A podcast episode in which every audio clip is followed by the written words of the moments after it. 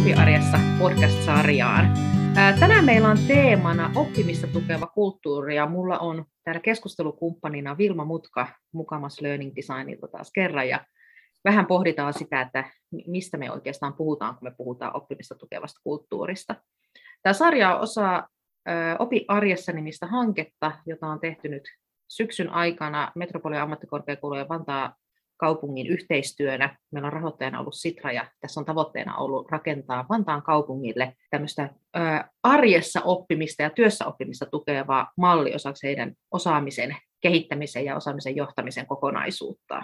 Ja sen ympärillä me ollaan nyt sitten eri kokoonpanoilla vähän käyty erilaisia teemoja lävitse, mitä liittyy tähän työssä oppimiseen ja oppimiseen ylipäätään. Mutta hei, Vilma, sä oot mukana täällä nyt taas meidän kanssa tai mun kanssa juttelemassa näistä asioista, niin esittelepä itsesi, kerro mistä sä oot tulossa ja minkä takia sä oot nyt tästä oppimisen kulttuurista tai oppimista tukevasta kulttuurista puhumassa täällä mun kanssa. Kiitos kutsusta, Annis, jälleen kerran. Tämä on ollut mielettömän ihanaa. Joka kerta oppii itsekin lisää, kun sukelletaan näihin teemoihin, joiden parissa siis töitä saadaan tehdä meidän mukamas Learning Design Oyn tiimillä.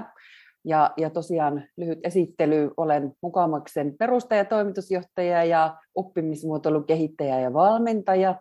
Ja me katsotaan oppimista hyvinkin, voisi sanoa holistisesti, niin että se tapahtuu, siis sitähän tapahtuu arjessa joka päivä, oltiin siitä tietoisia tai ei. Ja meidän tehtävämme ajatellaan, että me myöskin niin kun me kehitetään oppiminen edellä työyhteisöjä, yhdessä oppiminen edellä, että se niin kun sietää ja on...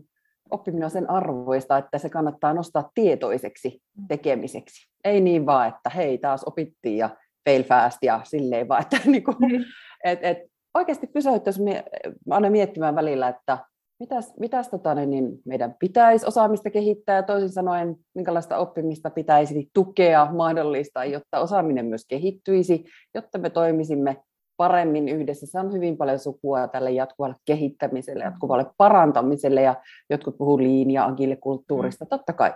Eli samoilla niin kuin vesillä liikutaan mun mielestä, mutta tässä vielä se niin kuin oppiminen ja osaamisen kehittäminen, niin minkälainen kulttuuri on sitä tukeva ja mahdollistava, niin se on mun mielestä niin kuin $1,000 kysymys tänä päivänä, jos me halutaan luoda sekä menestyvää että hyvinvoivaa työyhteisöä. Tähän mainitsit tuon työhyvinvoivan ja meillä onkin yksi jakso, joka keskittyy tähän työhyvinvointiin ja oppimisen yhteyteen siinä. Ja sitä kun keskusteltiin tässä aikaisemmin tänään, niin vierailija Petra Lindelin kanssa SOKlta, niin nimenomaan tultiin ehkä siihen näkökulmaan, että ne on niin linkittyy toisiinsa se, että organisaatiossa on oppimisen kulttuuri ja oppimista mahdollistava kulttuuri ja sitten, että ihmisillä on työhyvinvointia. Ne menetelmät ja ne keinot rakentaa niitä on hyvin samankaltaisia, ne linkittyy niin vahvasti toisiinsa, että niitä ei oikeastaan voi erottaakaan. Eli kun me rakennetaan oppimista tukevaa kulttuuria, me samalla väistämättä rakennetaan kulttuuria, joka vahvistaa työhyvinvointia. Silloin kun me tehdään tämä oikein, että tietysti sitten me voidaan myös rakentaa kulttuuri, joka kuormittaa ja ei vahvista työhyvinvointia. No juuri näin, että kyllähän tässä on myöskin se vaara, että ei tehdä sitä kestävällä tavalla. Eli kyllä mun mielestä niin kuin hyvään tavoiteltavaan oppimiskulttuurin kuuluu sellainen kestävyysajatus ihan tosi vahvasti. Paljon puhutaan tänä päivänä ketterästä oppimisesta ja se agile-kulttuuri on mukanaan tuonut tosi hyviä asioita ja mikroja, nanoja, kaikkialla kaiken aikaa oppimista. Mutta sitten kuitenkin on tärkeää niin kuin pitää mielessä se, että ketterän ohella kestävyyttä. Eli just sitä, että se on niinku rakennettu tietoisesti käytänteille, joita siis ketterästi voidaan muuttaa, mutta se, että se tukee sellaista pitkän ajan ja niinku itse johdetun, yhdessä johdetun oppimisen kehittämistä, ja se mahdollistaa semmoisen niinku suuntautumisen sit siellä arjessa, ja ei siis tulipaloja, vaan se ei ole hyvinvointia tukevaa, eikä semmoista ei siis reaktiivista, vaan proaktiivista nimenomaan. Kollegani Annu kirjoitti siitä hyvän blogikirjoituksen kanssa, että onko teillä, niin kuin, nähdäänkö teillä vaan semmoista reaktiivista oppimista, juuri sitä, okei, se on ihan hyvä, ketterää oppimista ja ongelmanratkaisua, mutta onko se niin kestävämmällä pohjalla, jolloin se on enemmän proaktiivista, ennakoivaa, tulevaisuustietoista ja siihen niin kuin muotoiltu hyviä menetelmiä ja toimintatapoja yhdessä. Joo, mä näen tuon... Ihan samalla lailla ja ehdottomasti niin kuin yhtenä osana sitä semmoista proaktiivista, kestävää tapaa tehdä on se, että meillä on ymmärrys siitä, että mitä tämä oppiminen on ja minkälainen oppimisen prosessi. Me on rakennettu jotenkin vaikka tiiminä yhdessä tai organisaatiossa yhdessä jonkinmoinen prosessi siihen, että millä tavoin meillä opitaan, millä tavoin meillä järjestetään tilaa sille oppimiselle ja niin edelleen. Niin tämä on yksi tapa niin kuin olla proaktiivinen sen reaktiivisuuden sijaan. Kaikkihan me ollaan reaktiivisia, kun me huomataan, että joku asia pitää oppia, niin sittenhän mä, jotta tämä työasia menee eteenpäin, niin mä käyn hakemaan sen tiedon ja niinhän mä teen, mutta tämähän rupeaa olemaan kauhean kuluttavaa, eikä se oikeastaan välttämättä käänny kauhean näkyväksi ja sanotetuksi osaamiseksi, jollei meillä ole tilaa ja prosessia pysähtyä sen asian äärelle. Eli tämä jotenkin niin kuin semmoinen prosessin rakentaminen mun mielestä kuuluu tosi olennaisena osana proaktiiviseen otteeseen tässä. Ehdottomasti. Kannattelevat rakenteet ja semmoiset minimaaliset niin kuin mahdollistavat rakenteet ja juuri prosessit. Eli että emme juutu niihin niin kuin tavallaan tiukkoihin prosesseihin, että näin meillä opitaan pelkästään, vaan annetaan mahdollisuus niin kuin tarttua ja rakennella polkuja ja tavallaan se, että se on niin kuin sitä oikeanlaisen kulttuurin luomista. Vielä ehkä tuohon, niin kuin, kun sana oppiminen vaatisi kanssa niin kuin ihan tavallaan pysähtymistä, että mitä me niin kuin työkontekstissa, no muissa podeissa sulla on otettu kantaa tähän vahvasti, mitä se työkontekstissa oleva oppiminen on, ja sitten tämä kulttuurisana kanssa, mitä se niin kuin oikeastaan on, kun sen niin kuin otettaisiin tuohon pöydälle ja vähän lihakirveellä palastella, että mitä se pitää sisällään, niin mä ajattelen tälleen niin kuin käytännön ihmisenä, yrittäjänä ja käytännön työtä tekevänä, että se lähtee muotoutumaan arjessa ja sitä voidaan niin kuin tietoisesti rakentaa, mutta se syntyy sitten, kun siellä on niitä tekoja. Eli tekojen kauttahan se syntyy, se kulttuuri, ja sitten se niin kuin tarttuu. Kulttuurihan tarttuu oikeastaan. Joo, ja kyllä jos me lähdetään vähän niin kuin penkoon, toi on hirveän hyvä kysymys, niin olisin just sanoa sulle, että ota sä lihakirves, niin mä laitan nämä tähän pöydälle, että mitä me tarkoitetaan oppimisella ja mitä me tarkoitetaan kulttuurilla ja mitä me tarkoitetaan nyt ehkä sit organisaatiokulttuurilla tässä kohtaa, niin et se on tietyllä lailla niin kuin pinnan päällä näkyviä asioita, mutta sitten se on myös pinnan alla olevia uskomuksia ja siellä on arvot mukana, siellä on meidän ihmiskäsitystä ja siellä on meidän oppimiskäsitystä nyt tässä kontekstissakin, kun ajatellaan, niin että millä lailla me tunnistetaan niitä, mitkä on koko ajan syvemmällä ja syvemmällä siellä pinnan alla, koska ne ei ole helposti nähtävissä, mutta ne on niitä asioita, jotka vaikuttaa siihen, mitä siellä pinnan päällä tapahtuu. Mutta samaan aikaan mun mielestä pitää muistaa se, että just mitä sanoit, että tekojen kautta, että se, että pinnan päällä tapahtuu jotain, niin sillä on myös vaikutusta sinne pinnan alle. Mutta kulttuuri kaiken kaikkiaan ja organisaatiokulttuuri, toimintakulttuuri on niin kuin, se on semmoinen niin kuin vähän ameebamainen jotenkin. Kyllä. Sellainen, että tuntuu, että siitä ei oikein kunnolla saa otettakaan, koska se on niin kaikkea ja se on niin näkyvää ja se on niin näkymätöntä. Kiitos, kun otit tuon vähän niin kuin tuon jäävuorin vertaus. Me voidaan tässä, niin kun kuunnellaan tätä, niin itsekin niin kuin visualisoida sellainen jäävuorikuva, missä niin kuin suurin osa on siellä vedenpinnan alla näkymättömissä meille, ja siellähän on just nämä uskomukset, mielenmallit, puhutaan niin kuin mindsetistä, mental models, ja asenteita, ihmisten taustat vaikuttaa, kokemukset, ja just se oppimiskäsitys, se oppimisfilosofia, mikä siellä ehkä myöskin johdolla on, mikä niin kuin vaikuttaa koko organisaation siihen. Ja sitten se, mikä näkyy siinä vedenpinnan päällä, on se ne teot, myöskin ne rakenteet ja mallit, joita on tehty vähän niin kuin enemmän eksplisiittiseen muotoon ja kuvattu visuaalisesti, sanallisesti, josta voidaan niin kuin tarttua kiinni johonkin. Et näin meillä tehdään. Siellä on niin kuin ohjeita ja seinätauluja. Ja se niin kuin kertoo siitä kulttuurista, myös siitä parhaimmillaan, mitä siellä pinnan alla on.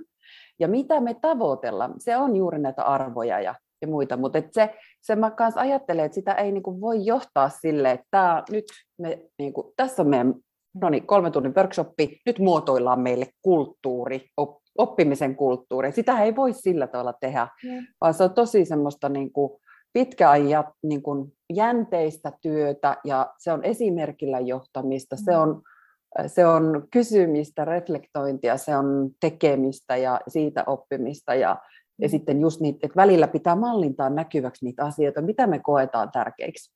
Ja sitten aina tietenkin myös se, että mitäs me heitetään romukoppaa aina välillä.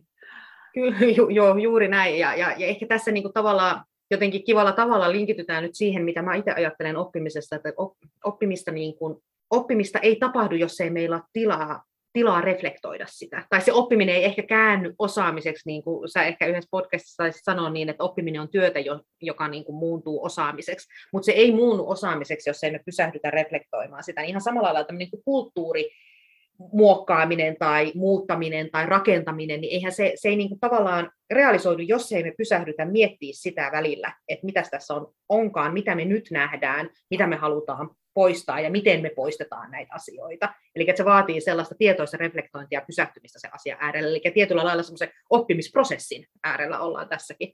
Joo, toi pysähtyminenhän on se vaikea alue ja asia. Se on itse asiassa kaikista vaikeinta varmaan tänä päivänä.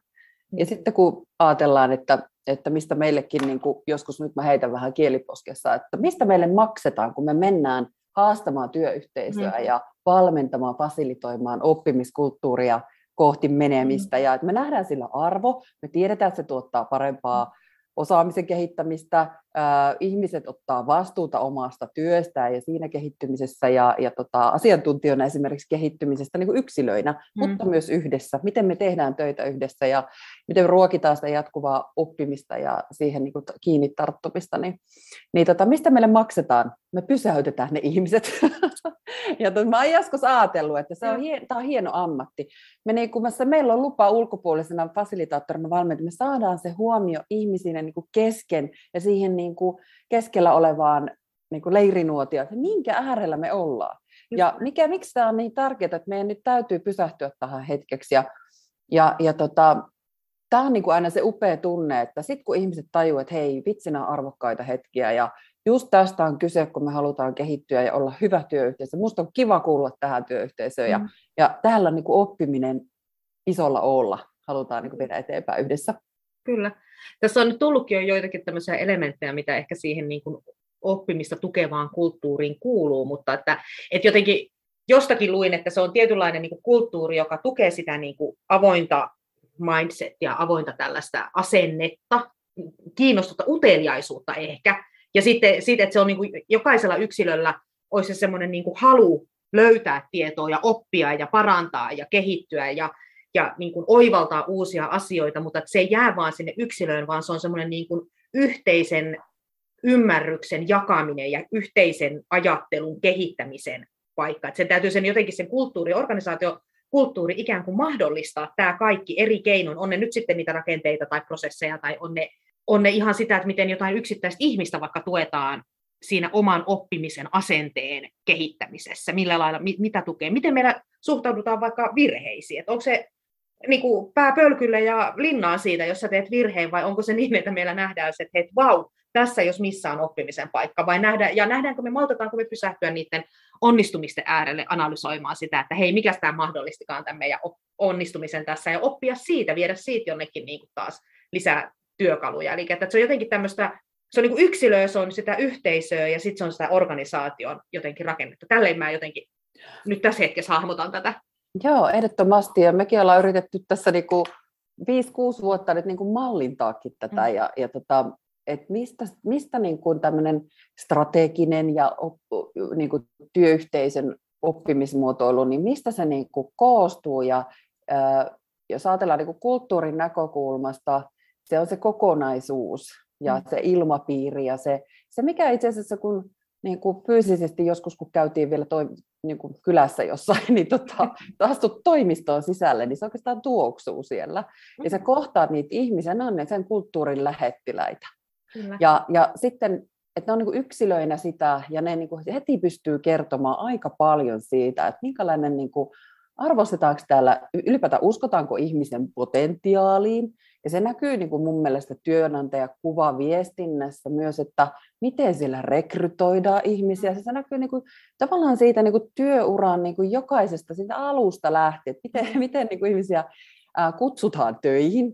Esimerkiksi musta on ollut ihanaa, kun esimerkiksi Solitalla puhuttu, että meille voi tulla keskeeräisenä, arvostetaan, tule meille oppimaan.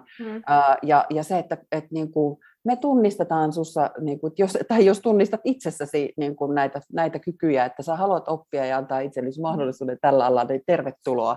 Ja tämä on niin kuin mun mielestä se pointti. Silloin me saadaan niin kuin ihmisistä niin kuin yksilöinä jotenkin täysi potentiaali, ja sehän niin elämisen arvosta elämää, että mä niin kasvan täyteen potentiaalin ihan näin niin filosofiseltakin kannalta, mutta myös liiketoiminnan kannalta erittäin hyvä ajattelumalli. Ja miten usein me yritetään, että meillä on tuossa 4:n kokoinen paikka, me etsitään nyt 4 tuohon, että mistä semmoisia 4 palikoita kasvaa, haetaan sieltä. Voisiko mä ajatella, että no hei, tuolla on tommoinen aika jännän näköinen ameepamuotoinen palikka, ja katsotaan, että miten se mätsää meille nyt näihin osaamistarpeisiin esimerkiksi. Mä otan niin tästä niin minusta tosi hyvä, ja tietenkin sitten, niin jos ajatellaan negatiivisesti, niin myöskin semmoinen niin aikamoinen vaaran paikka, että jos ajatellaan se, niin se rekrytointiperehdyttäminen, että jos siellä ei tämä kulttuuri näy mitenkään, niin hirveän huonot ennusteet on sen työsuhteen niin kuin onnistumiselle ja kestolle. Joo.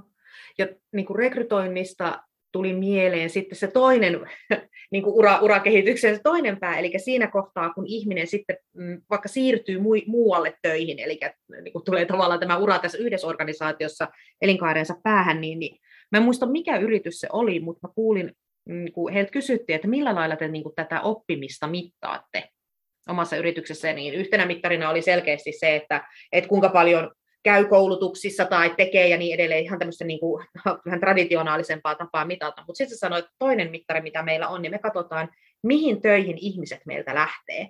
Että jos ne lähtee niin kuin vaativimpiin tehtäviin, niin me koetaan, että me ollaan oppivana organisaationa onnistuttu siinä meidän tehtävässä. Ja mä mietin, että ai vitsi, mikä asenne. Et se ei olekaan se, että mä mustasukkaisesti pidän kiinni niin kuin ihmisistä, vaan että mä koen, että hei, me ollaan täytetty se meidän tehtävä, kun me ollaan annettu tuolle valmiudet siirtyä sit seuraavaan vaativampaan tehtävään, koska se on oppinut meille ja se on oppinut oppimaan myös meillä. Älyttömän hyvä, että otit ton myös niin kuin esiin, ja niin kuin on niin kuin, meillä on ainakin yksi ja montakin itse asiassa esimerkkiä tulee, missä just toi, niin kuin, että heillä on niin kuin tahtotilana just toi, että itse asiassa huolena on totta kai, että tarjotaanko me riittävän kiinnostavia polkuja ja osataanko me mallintaa näitä mahdollisuuksia, mitä me halutaan tukea meidän niin kuin työntekijän ja osaajan niin kuin kehittymiselle, ja parhaimmat näkee, että ne polut voi piipahtaa rajojen ulkopuolella myös välillä.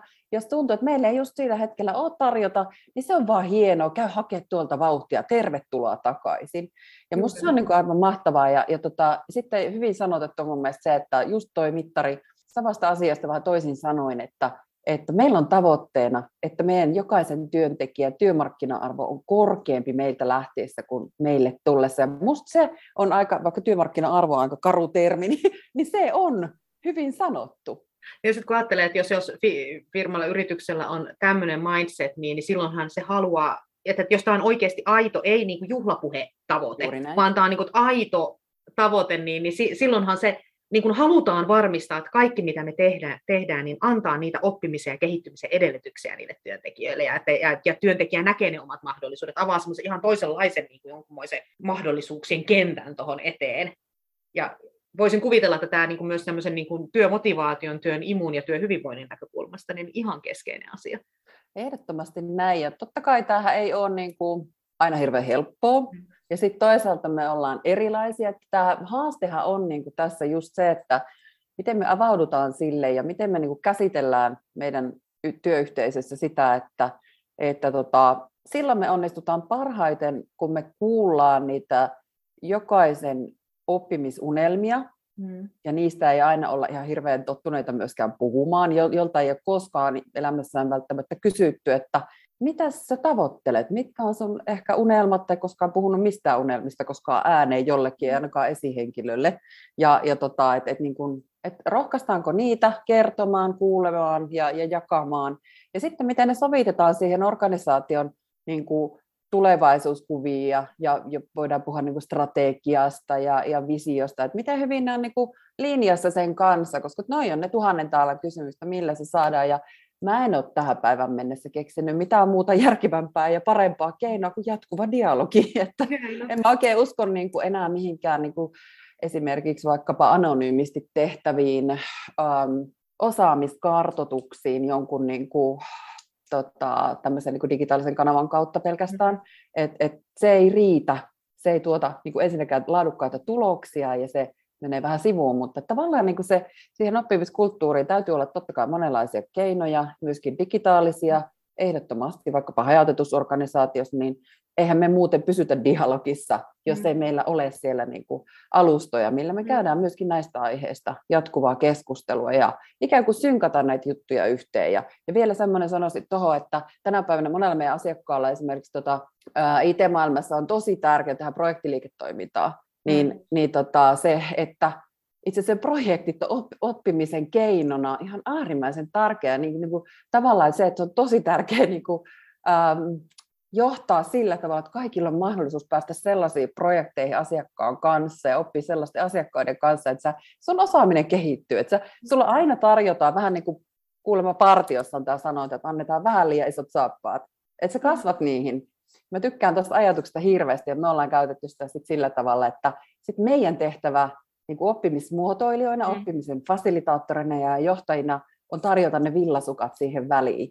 Ihana mielikuva. Siis just meinasin sanoa tämän, että toi on just niin, että itsekin kun miettii omaa uraa taaksepäin, niin aina on hypännyt jonnekin sellaiseen, mistä en ole ihan varma, että mitä tämä on, jotta niin kuin pääsen kasvamaan. Mä en ole aikaisemmin ehkä osannut sanottaa sitä, että tästä syystä mä sitä teen, mutta mä oon niin kuin oivaltanut sen, että tätähän mä teen, että mä haluan kehittyä ja kasvaa, mä haluan oppia uutta asiaa. Mutta että se on sitten hirveän yksinäinen paikka, jos ei siinä ole niitä villasukkia siellä saappaissa. Että sen ei rupea ne saappaat niin kuin lonksuu jalassa ja on vähän niin kuin semmoista huteraa ja epävarmaa se kulku, jolloin niin kuin tietyllä lailla sitten taas voi olla, että se vaikuttaa sitten semmoiseen niin kuin kehittymishalukkuuteen ja toimeen tarttumishalukkuuteen jollain lailla, että kun sä ootkin sitten yhtäkkiä epävarma siitä, mitä sä oot tekemässä. Eli ne tukirakennelmat tarvitaan. Tämä on mun mielestä erittäin olennainen asia. On, se on just olennainen. Että jos miettii ihan niin kuin vertauskuvallisesti, niin pitää seuraa, jos sulla on liian isot saappaat, sä lähdet vaellukselle. Sä saat hiertymiä, sulla saattaa vähän varpaita paleltaa ja se on aika epämukavaa lonksutella. Se hidastaa matkaa ja tavallaan ne voi parhaimmillaan lentää jalasta. Kun silleen kun miettii sitä, niin se on tosi tärkeä ja vaikka kahdet sitten, niin ei ainakaan tule hiertymiä. Ja siis tavallaan se tiimin tuki siinä ympärillä ja tavallaan, että miten me rakennetaan niitä tapoja oppia ja se niin kuin on mun mielestä koko työura-ajan ja mä niin kuin ehkä vähän vierastankin myöskin sitä ura-ajattelua, ylipäätään sanaakin. Sehän on vähän niin kuin sitä, mulla tulee heti mieleen tämä Esa Saarisen uomakipitys, että mä en pääse sieltä ylös kuin hirveällä voimalla ja mä vaan aina niin kuin juutun siihen samaan uraan kiertämään ympyrää hirveästi. Tarvitaan apua välillä hypätä sieltä uomasta pois ja katsella sieltä reunalta vähän ympärille ja tehdä uudenlaisia polkuja. Joo, toi onkin hyvä, ehkä ihan toisen podcastin aihe, mutta mistä meidän pitäisi puhua uran sijaan? Toi on hirmu hyvä ja kutkutteleva ajatus. Mutta hei, mitä sä niin kun ajattelisit, että minkälaiset ne villasukat on? Että jos nyt lähdetään miettimään sitä, että siis joo, ymmärretään varmaan kaikki, että on tärkeää rakentaa sellainen oppimistukeva kulttuuri, koska sillä niin kun, eihän organisaatio pääse ja kehity mihinkään suuntaan, jollei ihmiset opi. Organisaatio ei opi, jos ei siellä ole ihmisiä, jotka oppii. Jolloin niin kuin tavallaan siitä ei tarvitse edes käydä niin kuin keskustelua, että miksi tällaista pitäisi rakentaa, mutta että miten sitten, että mikä on se villasukka, mitä sinne ehkä sitten tarjotaan, jotta se organisaatio rupeaa muuntumaan oppivaksi? Toi on just totta, että yksilöt oppii ja sen kautta tietenkin yhteisö voi oppia. Ja tämä jää usein niin kuin vähän, että kun me johdetaan oppimista, niin sitten me mietitään, että tavallaan sitten se menee helposti systeemipiirusteluksi ja laatikkoleikiksi ja niin sitten unohdetaan ottaa se yksilöiden energia siihen mukaan. Niin just toi, että lähdetään niin yksilöiden kautta, mutta samalla ei pelkästään heitetä palloa tai niitä villasukkia, tuossa villasukat kävelee, että tavallaan niin tuossa on laiturin pää siitä vaan kylmään veteen. Sehän nyt tapahtuu tosi usein, kun on esimerkiksi ymmärretty ehkä vähän vajavaisesti hassulla tavalla tämä niinku itse ja yhdessä ohjautuvuus, että sitten ollaan niinku ominnokkinen. Kyllä meillä voi oppia, sen kun opit vaan, eikö niin? Juuri näin. Millä ajalla, miten mua siitä niinku palkitaan, missä mun tuki on, mihin suuntaan mun pitäisi mennä. Miksi mä lähtisin tätä tekemään, kun mulla on tässä nämä 1 miljoona asiaa, mitkä mun pitäisi hoitaa. Että tämä on just nimenomaan se, että se ei voi olla jotain, mitä tuodaan siihen päälle, joka kuormittaa entisestään, vaan päinvastoin tämän pitäisi olla jotain sellaista, mikä auttaa niin kuin sen työkuormituksen hallinnassa. Ja tämä oli muuten mielenkiintoinen tässä hankkeessa, mistä mä mainitsin tuossa alussa, että tämä opiarjessa, mitä Vantaan kanssa ollaan tehty, siinä meillä on ollut muutama pilottitiimi, niin pari niistä pilottitiimeistä on selkeästi sanonut, että nyt kun he ovat tätä tehneet ja työstäneet yhdessä, niin he oivaltaa, että tämä on tapa pienentää sitä työn kuormitusta, kun me tehdään asioita yhdessä ja me opitaan yhdessä. Ei ole jokaisen niin kuin haasteena tai jokaisen vastuulla oppia ne asiat erillisenä yksilöinä, vaan että me tehdään tätä yhdessä. Älyttömän hyvä pointti. Eli tuossa nyt, jos mä ajattelen, että lähdetään niin kuin siitä yksilöstä, sitten meillä on niin kuin tiimi tai se lähityöyhteisö, ja sitten meillä on niin kuin organisaatio, ehkä yksiköitä tulee väliin, jos on iso organisaatio, sitten meillä on koko organisaatio, meillä on myös, niin kuin pitää ajatella tänä päivänä niin kuin muotisana, mutta ekosysteemit ja verkostot. Ja siis, että se on niin kuin tosi tärkeä tapa. Ja nämäkin on niin kuin sitten verkostoissa oppiminen, niin kuin on myös yhden podcastin vähintään aihe, mutta se on niin kuin äärimmäisen tärkeää tänä päivänä yli rajojen oppiminen. Mutta siihen takaisin siihen yksilöön, niin kyllä mä niin kuin ajattelen, että se suunnitelma on kaikessa. Eli meilläkinhän niin kuin me usein muotoillaan oppimissopimuksen, joka on tämä Ian Cunninghamin learning contract, niin sitä soveltaen, että jokaisella yksilöllä täytyisi olla oma, jotkut puhuu personal development planista meidän asiakkaiden kanssa, tai oppimissuunnitelma, joku sellainen, että se on edes väljästi joku sellainen ajatus, koska jos ei sulla sitä karttaa, niin lähdepä lompsimaan niiden sun niin kuin saappaiden kanssa, ja Et siitähän se niinku kaikki lähtee. Sitten voi olla, että siellä täytyy olla jotain välietappeja, mihin välillä niinku leiriydytään ja mietitään, että menikö tämä nyt hyvin tämä päiväetappi tai vuosietappi. Ja mielellään vähän usein niinku kerran vuodessa mietitään. Ja tietenkin sitten se niinku, tämä ei ole yksilölaji tämä oppiminen ollenkaan. Tuossa on just toi, mitä äsken sanoit, että se tiimioppimisen taito, niin se on taito, mitä pitää harjoitella. Ja se pitää niinku nostaa tosi, että usein siinä on niinku se ensimmäinen, että osataan tämä yksilöiden tämmöinen talent ja muu tämmöinen niin kuin yksilöiden kehittäminen, mistä ollaan jo menty eteenpäin kuitenkin, niin kuin, että pitää olla se tiimityötaito, pitää olla dialogitaidot, reflektiotaito niin yksilö kuin yhdessä sillä tasolla, ja mitä se tarkoittaa parhaimmillaan, että tiimissä opitaan ketterästi. Niin silloin ollaan niin kuin tosi jännän äärellä, ja samoin siihen liittyy tämä yhteisöllisen oppimisen erilaiset työkalut, minkälaisia foorumeita on niin kuin organisaatiossa tai verkostoissa oppia yhdessä, minkälaisia käytäntöyhteisöjä, oppimisyhteisöjä. Et sehän niin kuin, Etienne Wenger, jos joku kiinnostuu tästä, niin osaajayhteisöt, käytäntöyhteisöt, communities of practice, niin siellä on paljon ajatusta siihen, että Wengerinkin mukaan ei ole olemassa oppiva organisaatio, jos ei siellä pyöri tällaiset foorumit ja ikään kuin semmoisten niin kuin innostuneiden ihmisten porukat, jotka niin kuin kehittää työtään. Joo. Siinä on ainakin muutamia aineksia niin kuin siihen, että yksilö voi olla ja pitää olla aktiivinen monella tasolla. Kyllä, kyllä. Toi on mielenkiintoinen. Mä oon miettinyt paljon niin kuin tavallaan just, että mistä se lähtee, että tietyllä, niin kuin just tätä, että kenen vastuulla tämä kulttuurin rakentaminen sitten on, että toisaalta niin kuin, että organisaatio voi istuttaa sinne näitä tiettyjä rakenteita ja näitä vaikka foorumeita, että täällä meillä on nyt oppimisen kahvihetket tai mitä oppimisvartteja ne nyt onkaan. Mutta sitten toisaalta, kuinka paljon ihmiset sit innostuu osallistumaan niihin, jos ei se jotenkin ole lähtenyt sieltä itsestä niin kun tulemaan. Mä en tiedä, osaanko mä nyt sanottaa tätä, mitä mä haen tässä, mutta mä jotenkin niin mietin sitä just, että kenen vastuulla se on ja miten me saadaan niin kun tavallaan niitä vastuita selväksi ja miten me saadaan tämä niin kun toteutumaan. Toi on juuri se, että ei tuossa auta kuin kokeilla, ja niin kuin usein sitten ne jää suunnittelupöydälle ne hienot foorumit ja muuta, jos ei lähdetä vaan kokeilemaan ja löydetä oikeita ihmisiä. Usein myös, mä haastan myöskin tavallaan, niin kuin perinteisestihän niin kuin osaamisen kehittäminen on ollut jopa liikaa isossa organisaatiossa, varsinkin organisoitu niin kuin HR-vetoseksi. Tässä on nyt onnistumisen paikka ja tärkeät paikat onnistua siinä mielessä, että mitä paremmin HR onnistuu pelaamaan niin kuin yhteispeliä muiden kanssa, niin sitä paremmin onnistutaan, ja se ei niin kuin ikään kuin mene semmoiseksi narulla työntämiseksi. Oli se sitten niin kuin tavallaan tämä, että me varmaan ehkä aikaisemminkin puhuttiin tästä, mutta että moderni työssä oppiminen ei tarkoita pelkästään koulutusta tai tämmöisiä niin kuin pistemäisiä interventioita, vaan se tarkoittaa nimenomaan tämmöisiä polkujen tarjoamista, ja se tarkoittaa niin kuin jatkuvaa tekemistä, johtamista. Se tarkoittaa, niin kuin just siitä syntyy sit se oppimiskulttuuri. Ja ehkä niin kuin on tärkeää just tämä mitä pitää oppia, mistä pitää luopua, niin myöskin HRD-osastoja pitää luopua tästä, että se on heidän omaisuuttaan, mutta monesti siellä ollaan valistuneita ja vähän niin kuin, että no aina se vaan lankee meille, niin mä ymmärrän hyvin tämänkin, eli tavallaan pitää vaan haastaa sitä, tämä on meidän yhteinen juttu, kun sä kysyt, kenen vastuulla tämä on, niin mä luulen, että me ollaan hyvinkin vahvasti siitä samaa mieltä, että tämä on niin kuin kaikkien vastuulla. Jokaisen pitää ottaa vastuuta omasta osaamisen ja oppimisen taitojen kehittämisestä, tiimeissä pitää ottaa vastuuta, asiakasprojekteissa pitää ottaa vastuuta, myöskin siitä, että osaaminen kehittyy. Asiakaskin mielellään siitä maksaa, kun osaaminen kehittyy. Ja sitähän ne tulee hakemaan. Et niin kuin sitä ajantasaista ja mielellään vähän ennakoivaa niin kuin ja tulevaisuustietoista tekemistä. Ja sitten, että organisaation kyvykkyydet ja osaaminen kasvaa sitä kautta. Just näin.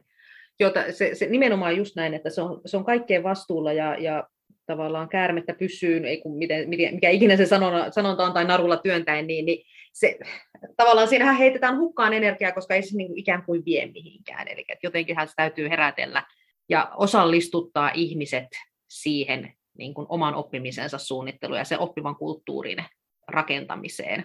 Mutta tämä vaatii jonkinlaista niin kuin systemaattista hahmottamista myös siitä, että minkä äärellä me oikeastaan ollaan. Se ei ole helppoa, jos ihmiset on tottunut tietynlaiseen, jos organisaatiossa on totuttu. Se on vaiheittainen muutos, ei sitä voi yhtäkkiä muuttaa, mutta tärkeintä on alkaa kuuntelemaan ja kysymään. Ja se, että mitä ja miten sä haluaisit oppia. Ja mitä sä näet, että sun tulee oppia, kun organisaatio on menossa tuohon suuntaan. Että se on niin kuin sitä kohti. Sitä kohti, joo, kyllä. Hei, sä jossain kohtaa mainitsit, että se niin kuin melkein niin kuin haistaa, kun menee asiakkaalle tai organisaatioon, että minkälainen oppimisen kulttuuri siellä on ja missä kaikilla se näkyy, mutta mä jäin miettimään sitä, että sun kokemuksen mukaan, että nyt kun tekin olette sparrailu monia organisaatioita, niin minkälaiset, mistä sä tiedät, että tiedätkö sä jostain, että hei, tämä tulee olemaan tosi haasteellinen keissi, tai että täällä niin kun ei olla valmiita tähän, tai jotenkin, että mitkä asiat voi estää, tunnistatko niitä, niin kuinka helpolla? Tuo on älyttömän tärkeä kysymys meillekin, koska me halutaan onnistua. Me halutaan, että asiakas onnistuu, niin silloinhan mekin ollaan onnistuttu. Ja silloin meidän pitää olla tosi herkkänä siitä, että mikä oikeasti on se lähtötilanne. Välillä voi olla sellainen tarjouspyyntö ja toive, että meillä on tämmöinen tarve ja tämmöinen tausta. Ja sitten me huomataan, että okei, itse asiassa nämä niin kun me ollaan yhdessä, niin tilanne onkin ihan toisenlainen tai että niin kuin suuntaan tai toiseen itse asiassa. Et se niin kuin riippuu paljon sitten niiden ensimmäisten niin kuin kokeilujen kautta ja ensimmäisten askelten kautta, kun me opitaan tuntemaan niitä ihmisiä ja sitä semmoista tahtotilaa, mikä siellä oikeasti on, kuullaan niitä pelkoja, epävarmuuksia, niin sittenhän niihin voidaan tarttua, koska ei sitten voi puskea just nimenomaan, ei voi työntää kärmettä pyssyyn, jos siellä onkin, että tarvitaankin ensin vähän tällaista tai aikaa lisää. Mutta sitten on, niin kun tulee, just tänään keskustelin yhden niin valistuneen ostajan kanssa, että meillä on tämmöinen tilanne ja me halutaan edetä varovasti just siksi, koska tulee paljon toimintaympäristön muutoksia ja itse asiassa eilen kävi ihan samansuuntaisen keskustelun. Tietyllä tavalla mä niin tykkään siitä, että hei, otetaan palastellaan, vaiheistetaan ja annetaan ihmisille aikaa sulatella ja sitten me reflektoidaan näitä yhdessä. Meillä on semmoinen foorumi tulossa, sitten me voitaisiin jatkaa tällaisella näitä. Ja niinku, sillä tavalla sitä kulttuuria tartutetaan. Joo. Ja sitä niinku altistetaan ihmiset miettimään ja mä uskon siihen niin paljon, että kun mä saan se ensimmäinen kokemus, nyt taas palataan siihen kokemuksellisuuteen oppimisessa myös. Niin kuin learning experienceista me puhutaan paljon, tarjoaa sellaisia kokemuksia, jossa myöskin, että sä pääset itse niinku tekemään toiminnallisesti asioita ja sitten sä niinku sisäistät niitä paljon paremmin, seeing is believing. Juuri näin. Seeing is believing, kyllä. Juurikin näin. Vielä viimeisenä kysymyksenä, ehkä ennen kuin ruvetaan sitten paketoimaan tätä. Tämä meni näin nopeasti. Tämä on mennyt taas meidän juttua, taas riittää.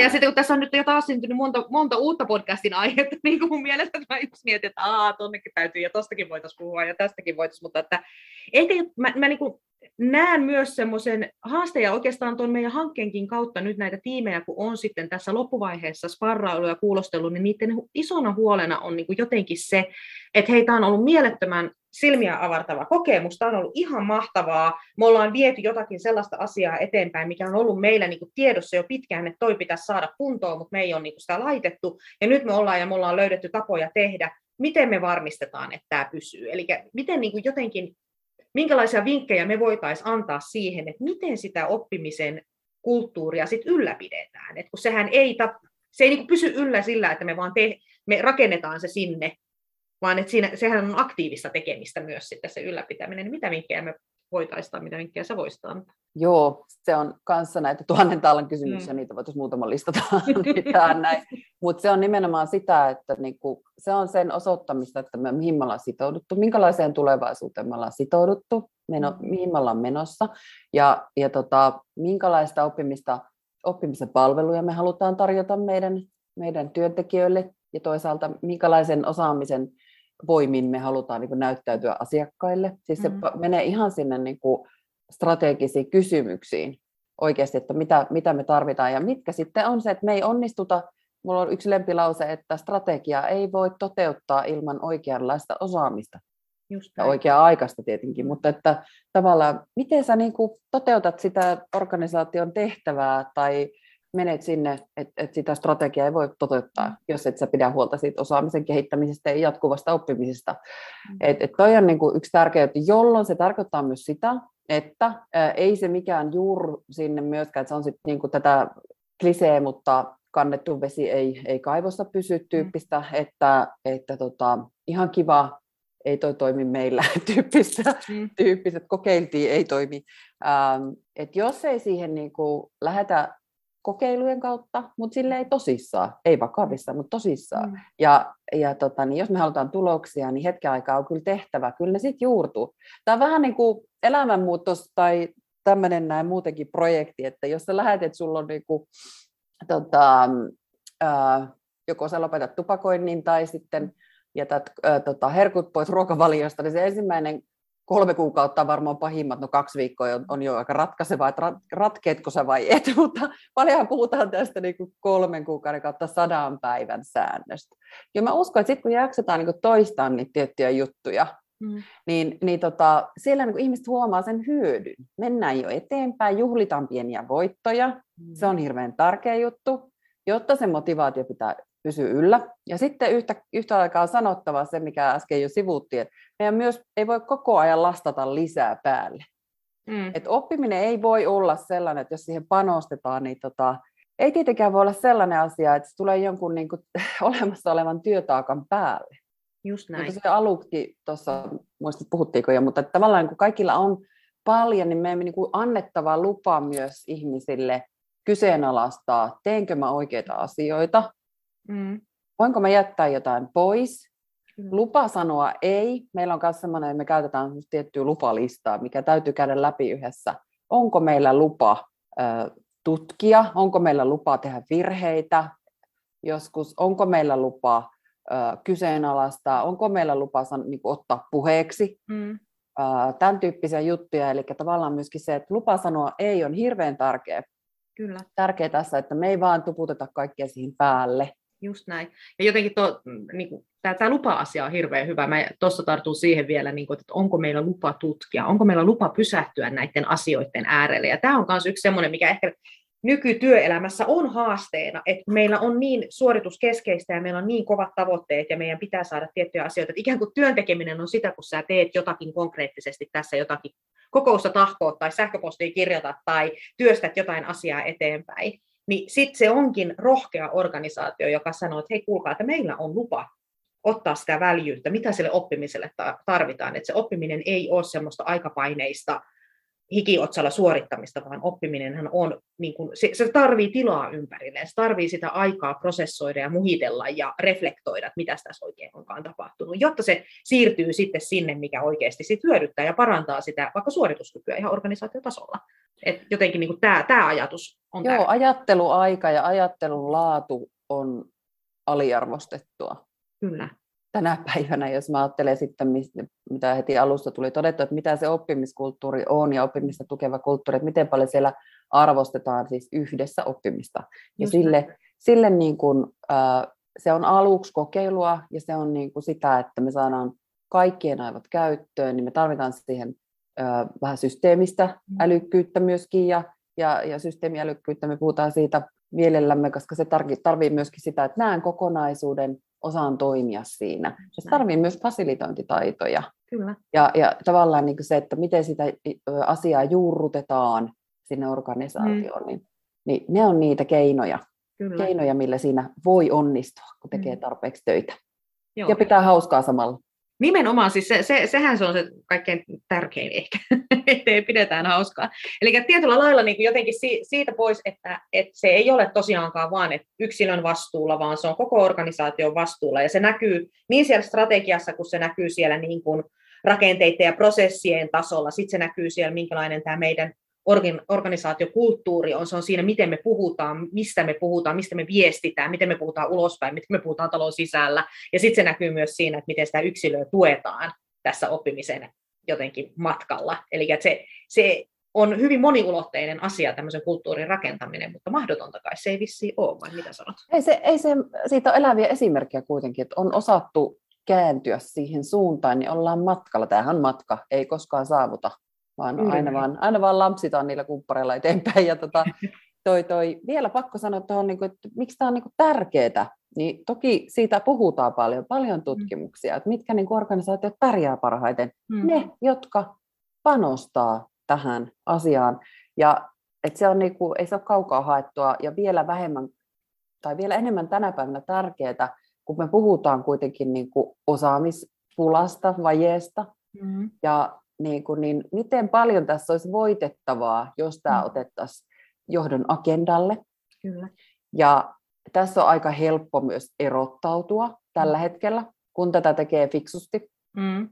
Ottaa hyviä apuja mukaan ja valjastaa tähän resursseja sen verran, että siinä on, jollain täytyy olla siis vetovastuu, sanotaan, että tämä on kaikkien vastuulla, totta kai.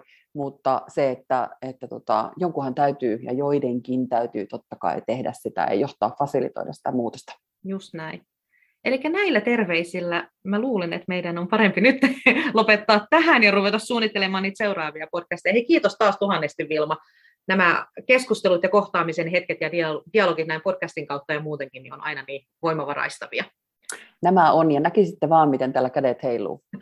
Juuri näin. Kiitos Anni jälleen kerran.